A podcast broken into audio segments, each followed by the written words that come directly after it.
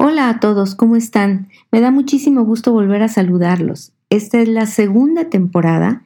Estamos aquí después de un periodo de descanso de tres meses, en el que por una parte los dejé descansar de los podcasts, pero también quise dar tiempo para que pudieran revisar los capítulos anteriores y también quise poner un poco a consideración qué tanto les importa, qué tanto les sirve y les es útil este podcast. Me encantó que pidieran una segunda temporada yo por eso estoy aquí ahora más puesta que nunca. Hoy vamos a hablar de los efectos que ha tenido el aislamiento social en los niños pequeños, en los hijos de la pandemia, en los niños que han nacido en el último año y medio o dos años, que han convivido muy poco, ya sea desde su nacimiento o desde que tenían 11 meses, 8 meses, un año de edad, cómo esto ha afectado su proceso de sociabilización y cómo esto va a afectar o está afectando en el desarrollo de su cerebro. Pues yo soy Marcela Castillo, esta es la segunda temporada del podcast Auxilio, Somos Papás. Bienvenidos. Auxilio, Somos Papás. Yo soy Marcela Castillo, experta en psicología infantil empeñada con transmitir a los papás los conocimientos sobre psicología infantil que les den herramientas para formar hijos felices, seguros de sí mismos, independientes y responsables, para lo cual te comparto la experiencia de años de ejercicio profesional. ¿Y por qué no? Invito a expertos en ciertos temas que nos den luz, nos destruyan mitos de todos tipos que obstaculizan la crianza y te den tips efectivos. ¿Sabes por qué? Porque ser papá es la labor más trascendente del ser humano. Y somos seres exitosos solo cuando vemos a nuestros hijos alcanzar el éxito. Pues bien, les cuento que estamos un poco preocupados. Todos los educadores, los psicólogos, los pediatras, neurólogos pediatras, todos los que estamos en contacto cercano con nuestros niños, Estamos preocupados por lo que estamos viendo y porque sabemos lo importante que es la convivencia, la estimulación, eh, la sociabilidad en los niños pequeños. Sentimos que esta situación del COVID-19 ha puesto a una generación entera en crisis. ¿Por qué? Pues mire, nuestro cerebro y nuestro ser eh, evolucionaron para ser personas sociales los humanos dependemos totalmente de los miembros de nuestro grupo. los humanos empezamos a imitar habilidades y prácticas de otros seres humanos. Vamos a ser capaces de aprender cómo sobrevivir en ambientes diversos y aún hostiles solo por medio de la, de la imitación de otras conductas con otros seres humanos. Los niños nacen en grupos sociales, o sea, desde muy pequeñitos, los niños empiezan de una manera automática, de una manera espontánea completamente, a interactuar no solo con sus cuidadores, o sea, los adultos, eh, los tíos, los abuelos, sino con sus pares. Esto es una forma muy importante de interacción en los niños, en cualquier sociedad, en cualquier cultura, Tú puedes observarlo, que un, niño, un bebé de un año, un año y medio, cuando ya puede alejarse de sus papás, de dos años, está en un parque, está en un área abierta, en un condominio, en una colonia, y él ve a niños de su edad y de una manera sumamente espontánea va corriendo a tratar de interactuar con niños de su edad, con sus pares. Esto se llama juego. El juego entre los pares es una actividad altamente placentera. A los niños les fascina jugar y juegan todo el día. Tiene muchísimos beneficios. Eh, desde Darwin reconoció ya estos beneficios. Él hablaba de que la felicidad nunca se observa mejor como cuando los cachorros juegan con nuestros propios niños. Y no nada más ese juego produce muchísimo placer, sino además, poco a poco después se va descubriendo cómo este juego tiene una esencial importancia en el desarrollo de los procesos sociales, cognitivos y emocionales. Es decir, esto va a representar un estímulo bien importante para la plasticidad cerebral, porque va a establecer redes neuronales subyacentes que comprenden estructuras corticolímbicas. Esto lo voy a explicar un poquito. Quizás eh, para quienes no estamos o no están muy familiarizados con los términos neurológicos o desarrollo del cerebro, etcétera, eh, esto suena un poco pedante y un poco complejo, pero es algo muy sencillo. Eh, ¿Qué es lo que va a pasar? Que cada vez que nosotros vamos a convivir con una persona en nuestro grupo, vamos a desarrollar habilidades de aprendizaje, habilidades sofisticadas que nos llevan a comprender cuál es el estado mental de las otras personas que nos rodean. Es decir, si los demás están enojados, contentos, enfadados, si lo que hicimos nosotros fue algo que les gustó o que no está bien visto o que es una conducta que debemos de frenar porque estamos lastimando o molestando a los demás. Es decir, nosotros con todas esas acciones conjuntas que llevamos con eh, personas de nuestra edad, vamos a aprender acerca de qué comportamientos espera de nosotros y qué comportamientos tienen los demás. Entonces, las rutinas, las interacciones sociales, las amistades son los factores más importantes del desarrollo psicológico de un niño. Ahora, ¿qué pasa con este aislamiento que vivimos eh, hace ya 12 meses? Pues que algunos niños vieron interrumpida la estimulación, el modelaje, por ejemplo, del lenguaje.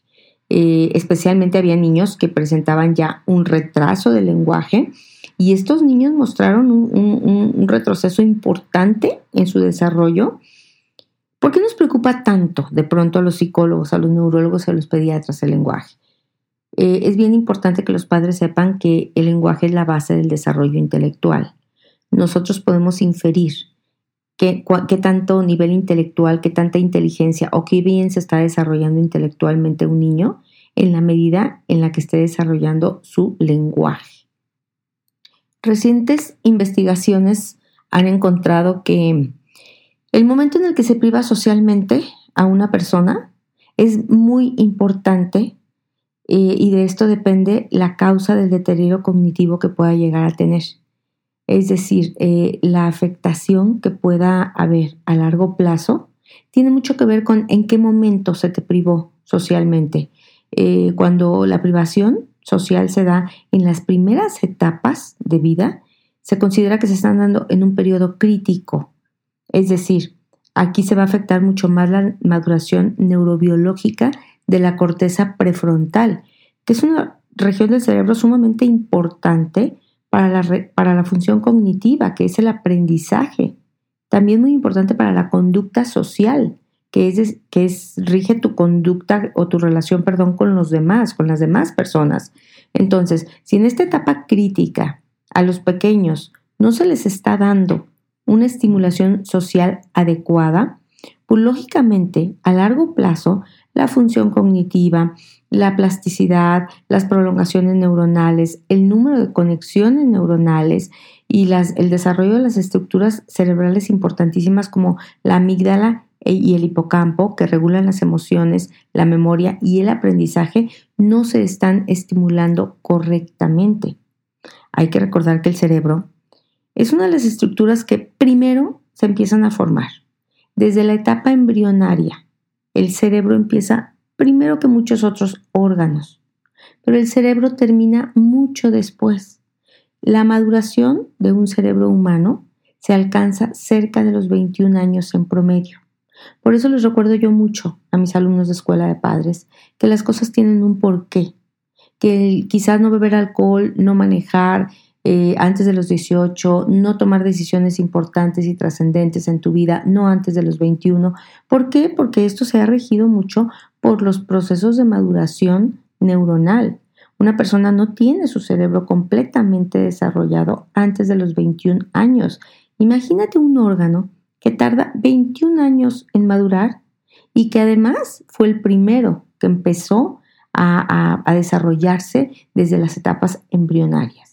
Entonces, tenemos aproximadamente unos 86 mil millones de neuronas en nuestro cerebro y la mayoría tienen conexiones genéticamente predeterminadas, obviamente. Pero las neuronas, sobre todo de la corteza del lóbulo frontal, entre otras, van a formar nuevas conexiones de acuerdo a los estímulos que reciben. Es decir, un cerebro no tiene completamente conectadas estas neuronas del cerebro prefrontal al nacer y solo es a través de tus experiencias tempranas, a través de tu interacción con el medio ambiente inmediato, que incluye a tus padres, que incluye a tus pares, a las personas con las que juegas, convives, de toda esta estimulación que vas a recibir, que el cerebro va a terminar el proceso de maduración y de ello va a depender en su funcionamiento posterior. Es decir, eso va a forjar tu personalidad, la manera como te relacionas con el mundo. Y mientras mayor número de conexiones formaste, lógicamente mucho mayor capacidad tienes tanto para aprender como para afrontar el mundo que te rodea. ¿sí? Entonces, en condiciones de estimulación social limitada, ¿Qué va a pasar? Pues que el lóbulo frontal no desarrolla un número suficiente de estas conexiones con otras neuronas, se forma ese menor número de prolongación de neuronas, se desarrollan en menor medida cantidad de, de conexiones y revestimiento de mielina, que es mucho más delgado cuando no hay una estimulación suficiente. La mielina es esa vaina eh, que yo la imagino de, gelatina, no sé cómo sea realmente, que recubre los axones o las fibras nerviosas y que a un mayor grosor o cantidad de mielina permite una mayor velocidad de transmisión de la información. Entre más se desenvuelve un niño en ambientes enriquecidos, con estímulos adecuados, en, en un kindergarten que le estimule, no que le enseñe, ojo, no que le enseñe cosas como letras, capitales, no, no, no, que le estimule con música, con juego, con movimiento, con idiomas diferentes, con cantos, con este movimiento corporal, etcétera, pues mucho mayor plasticidad está teniendo porque se están desarrollando rápidamente muchas conexiones neuronales y esto está haciendo que tenga un manejo muy eficiente de su cerebro y que en un futuro tenga un muy buen manejo de la información. Si hay una carencia de estímulos ambientales adecuados, se producen alteraciones en este funcionamiento cognitivo y emocional, el cerebro va a tener mucho menor plasticidad y va a haber déficit en el funcionamiento escolar, en el funcionamiento social y a la larga laboral y emocional. ¿En qué se va a traducir esto? En una inteligencia emocional pobre, en una menor capacidad de aprendizaje, en un menor coeficiente intelectual. Esto lo vemos ver, por ejemplo, en algunas regiones donde tienen muy pobre desarrollo cognitivo y socioemocional infantil, que es en el África subsahariana. Uno de cada tres niños entre 3 y 4 años de edad tienen graves carencias cognitivas y sociales. Y esto se debe a la falta de estimulación y a la pobreza en la que viven estas eh, áreas del mundo que les impide que unos niños convivan con otros o que unos niños jueguen con otros, que reciban aprendizaje en las primeras etapas de vida, estimulación, que convivas con sus pares. Bueno, pues esto es grave, porque entonces estamos ante una generación donde aproximadamente uno de cada tres niños que no están siendo debidamente estimulados no alcanzarán su potencial. Estamos entonces frente a uno de los mayores desafíos del mundo con las nuevas generaciones. Sobre todo, les quiero eh, mencionar que eso es algo preocupante para todos los psicólogos, puesto que acabamos de descubrir que el efecto Flynn se ha revertido, es decir, el efecto Flynn es eh, un, descrito por un psicólogo que encontró que cada generación tiene mayor cociente intelectual que la previa. Sin embargo, se ha revertido porque en la actual generación el, el promedio del cociente intelectual ya no es mayor a la previa, aparentemente es menor. Una de las explicaciones que podemos dar a este hallazgo es que cada vez los teléfonos son más inteligentes, lo que ha provocado que cada vez esforcemos menos nuestro cerebro o nos dé más flojera pensar, recordar cómo llegar a una dirección, recordar números telefónicos, recordar datos, citas, cálculos aritméticos, hemos dejado de ejercitar muchísimo nuestro cerebro y ha empezado a ser subutilizado eh, toda nuestra inteligencia, puesto que cada vez nos apoyamos mucho más de las computadoras, los teléfonos inteligentes, los recordatorios, las agendas, y pues órgano que no se utiliza se atrofia. Y si a la preocupación que ya tenemos de que el efecto Flynn se ha revertido, le sumamos que estamos frente a una generación que no va a desarrollar adecuadamente eh, todas sus capacidades neuronales por falta de estimulación, pues esto es altamente preocupante. ¿sí? Eh, la educación, lógicamente, es uno de los más fuertes predictores de la salud mental de una nación.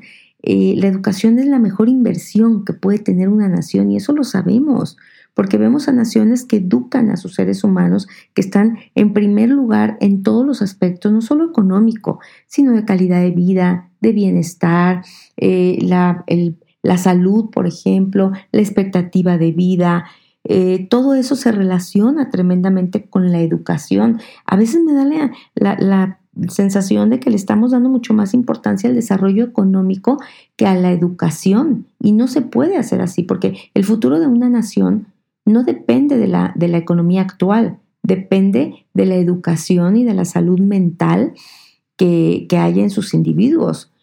Por lo tanto, pues yo creo calculo, y, así lo estoy diciendo y así estoy de preocupada, que el cierre de las escuelas ha sido sumamente relevante y que urge eh, entender o que, que las personas que toman decisiones, que son los políticos, eh, no sé, las personas que están arriba, entiendan eh, que estas políticas sanitarias y educativas están resultando sumamente dañinos en la salud mental de los niños y adolescentes.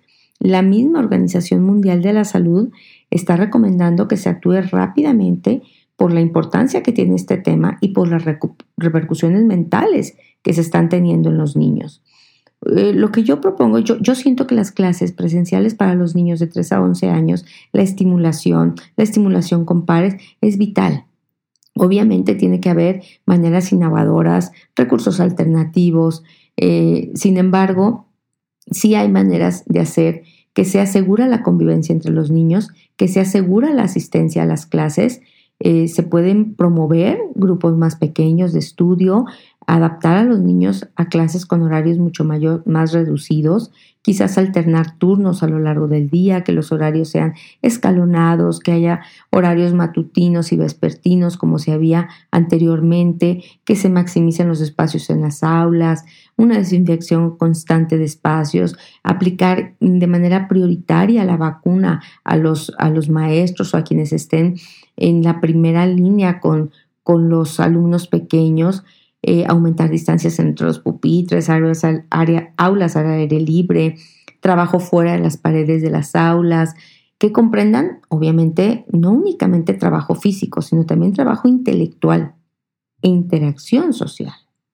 Una de las cosas que ya ahorita estamos viendo mucho los psicólogos es un aumento terrible en las adicciones a las pantallas o al uso del Internet, a los videojuegos, porque es evidente que en estas condiciones de encierro y en medio de, obviamente, pues la abrumadora tarea que tiene una madre de supervisar el trabajo en línea de sus hijos, de hacer su propio trabajo doméstico, de hacer su trabajo eh, desde casa o home office, pues obviamente no puede evitar que un niño esté alternando entre clase y videojuegos porque él no tiene una madurez emocional que le permita autorregularse.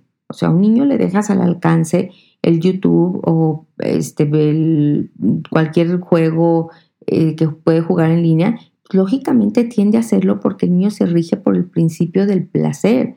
No debemos enojarnos. Los niños no se regulan a sí mismos, por eso siempre ha habido cuidadores para los niños.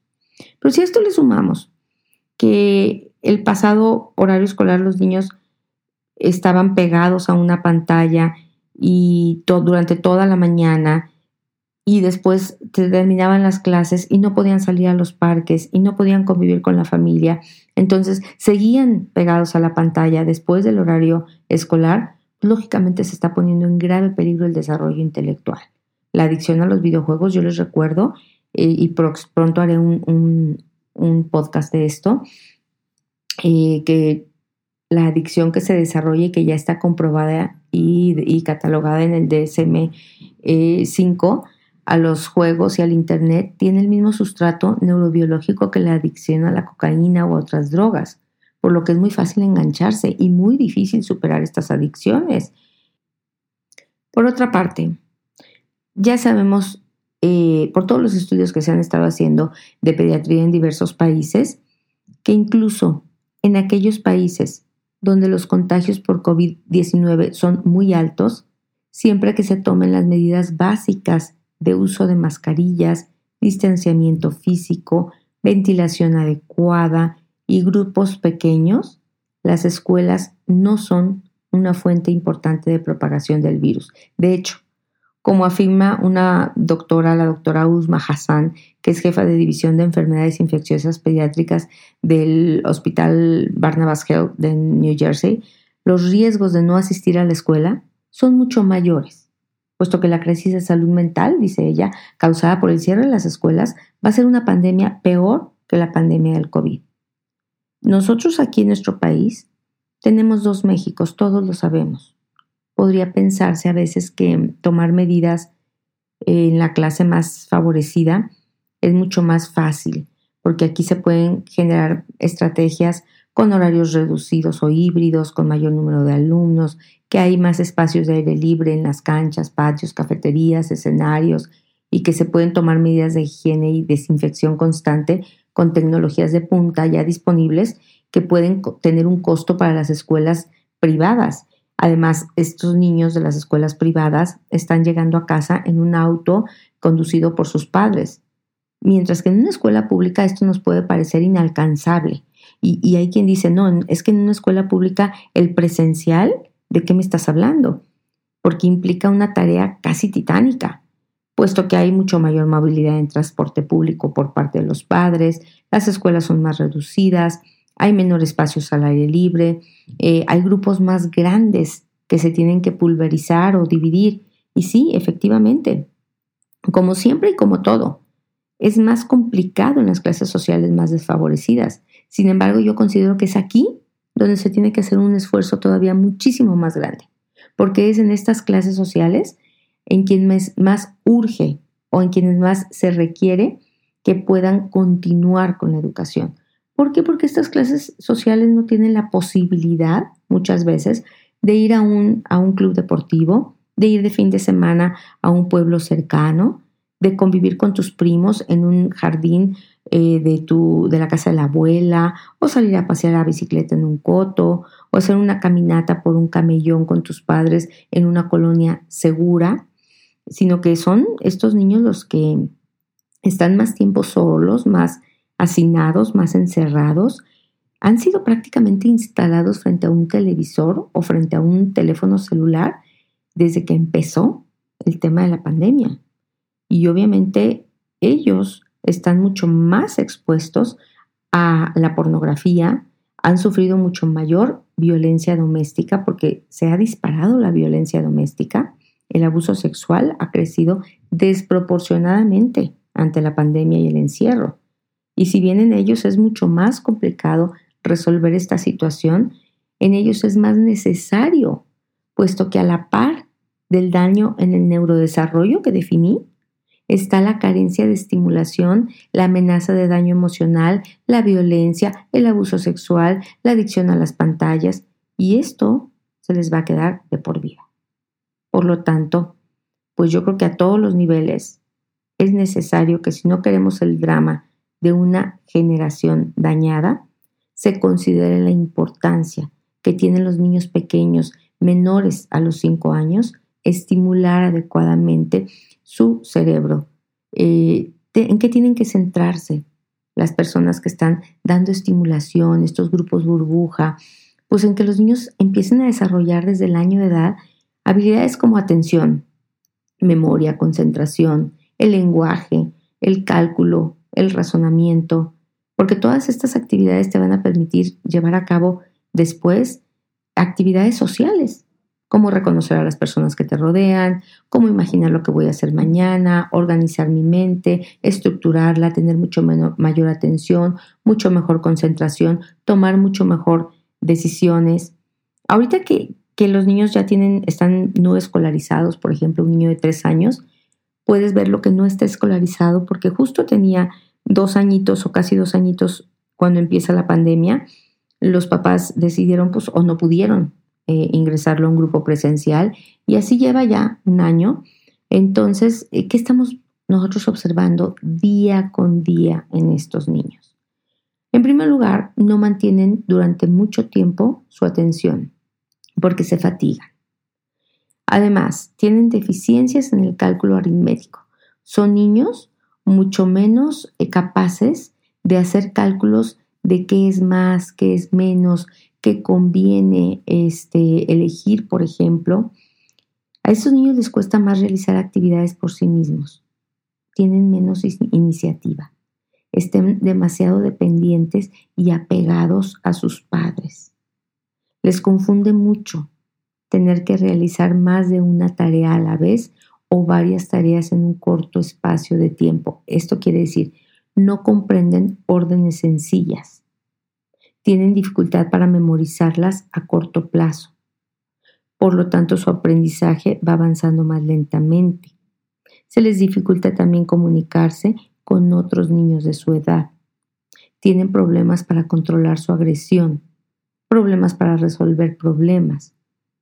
Están aferrados o cosidos a su mamá que esperan que ella les resuelva sus problemas. Y tienen altísimos índices de ansiedad y depresión que se manifiestan con apego, que se manifiestan también con problemas de sueño, por ejemplo, con mayores despertares durante la noche o bien eh, por mucha dificultad para conciliar el sueño, mucho apego a los padres. Entonces, bueno, esto es importante tomarlo en cuenta. Ya tenemos unos datos muy certeros de qué pasa cuando un niño no tiene estimulación social adecuada. A mí me duele muchísimo ver cómo eh, mm, hay, poca información o había muy poca información sobre esto cuando yo empecé a moverme. Tuve una respuesta impresionante. empezamos a hacer un movimiento grandísimo con el hashtag presencial es esencial, en donde tratamos de llevar este conocimiento a las autoridades para que no solamente tomaran decisiones basadas en aspectos económicos, sino también en evidencias científicas de las repercusiones, muchas de ellas irreversibles, que en esta generación tendría el prolongar el cierre de las escuelas, el prolongar el aislamiento. Así que, bueno, pues las, madres tienen que saber cómo pueden ayudar a sus hijos a que no se vea deteriorado su desarrollo y ellas perciben generalmente de manera intuitiva estas repercusiones y han visto más que nadie los cambios en la conducta de sus hijos. Por lo tanto, es importante que hagamos algo que permita a nuestros niños desarrollarse de una manera sana y estar recibiendo estimulación en el aspecto educativo, social, cognitivo, mm, reabriendo las escuelas, no cerrando las escuelas, eh, poniendo el mayor énfasis en la estimulación de desarrollar sanamente toda una generación, porque yo creo que el futuro de un país depende de la salud mental que tengan sus niños. Pues bien, me encantó compartirles esto. Los espero en nuestro siguiente podcast. Yo soy Marcela Castillo y esto fue Auxilio, Somos Papás, el podcast.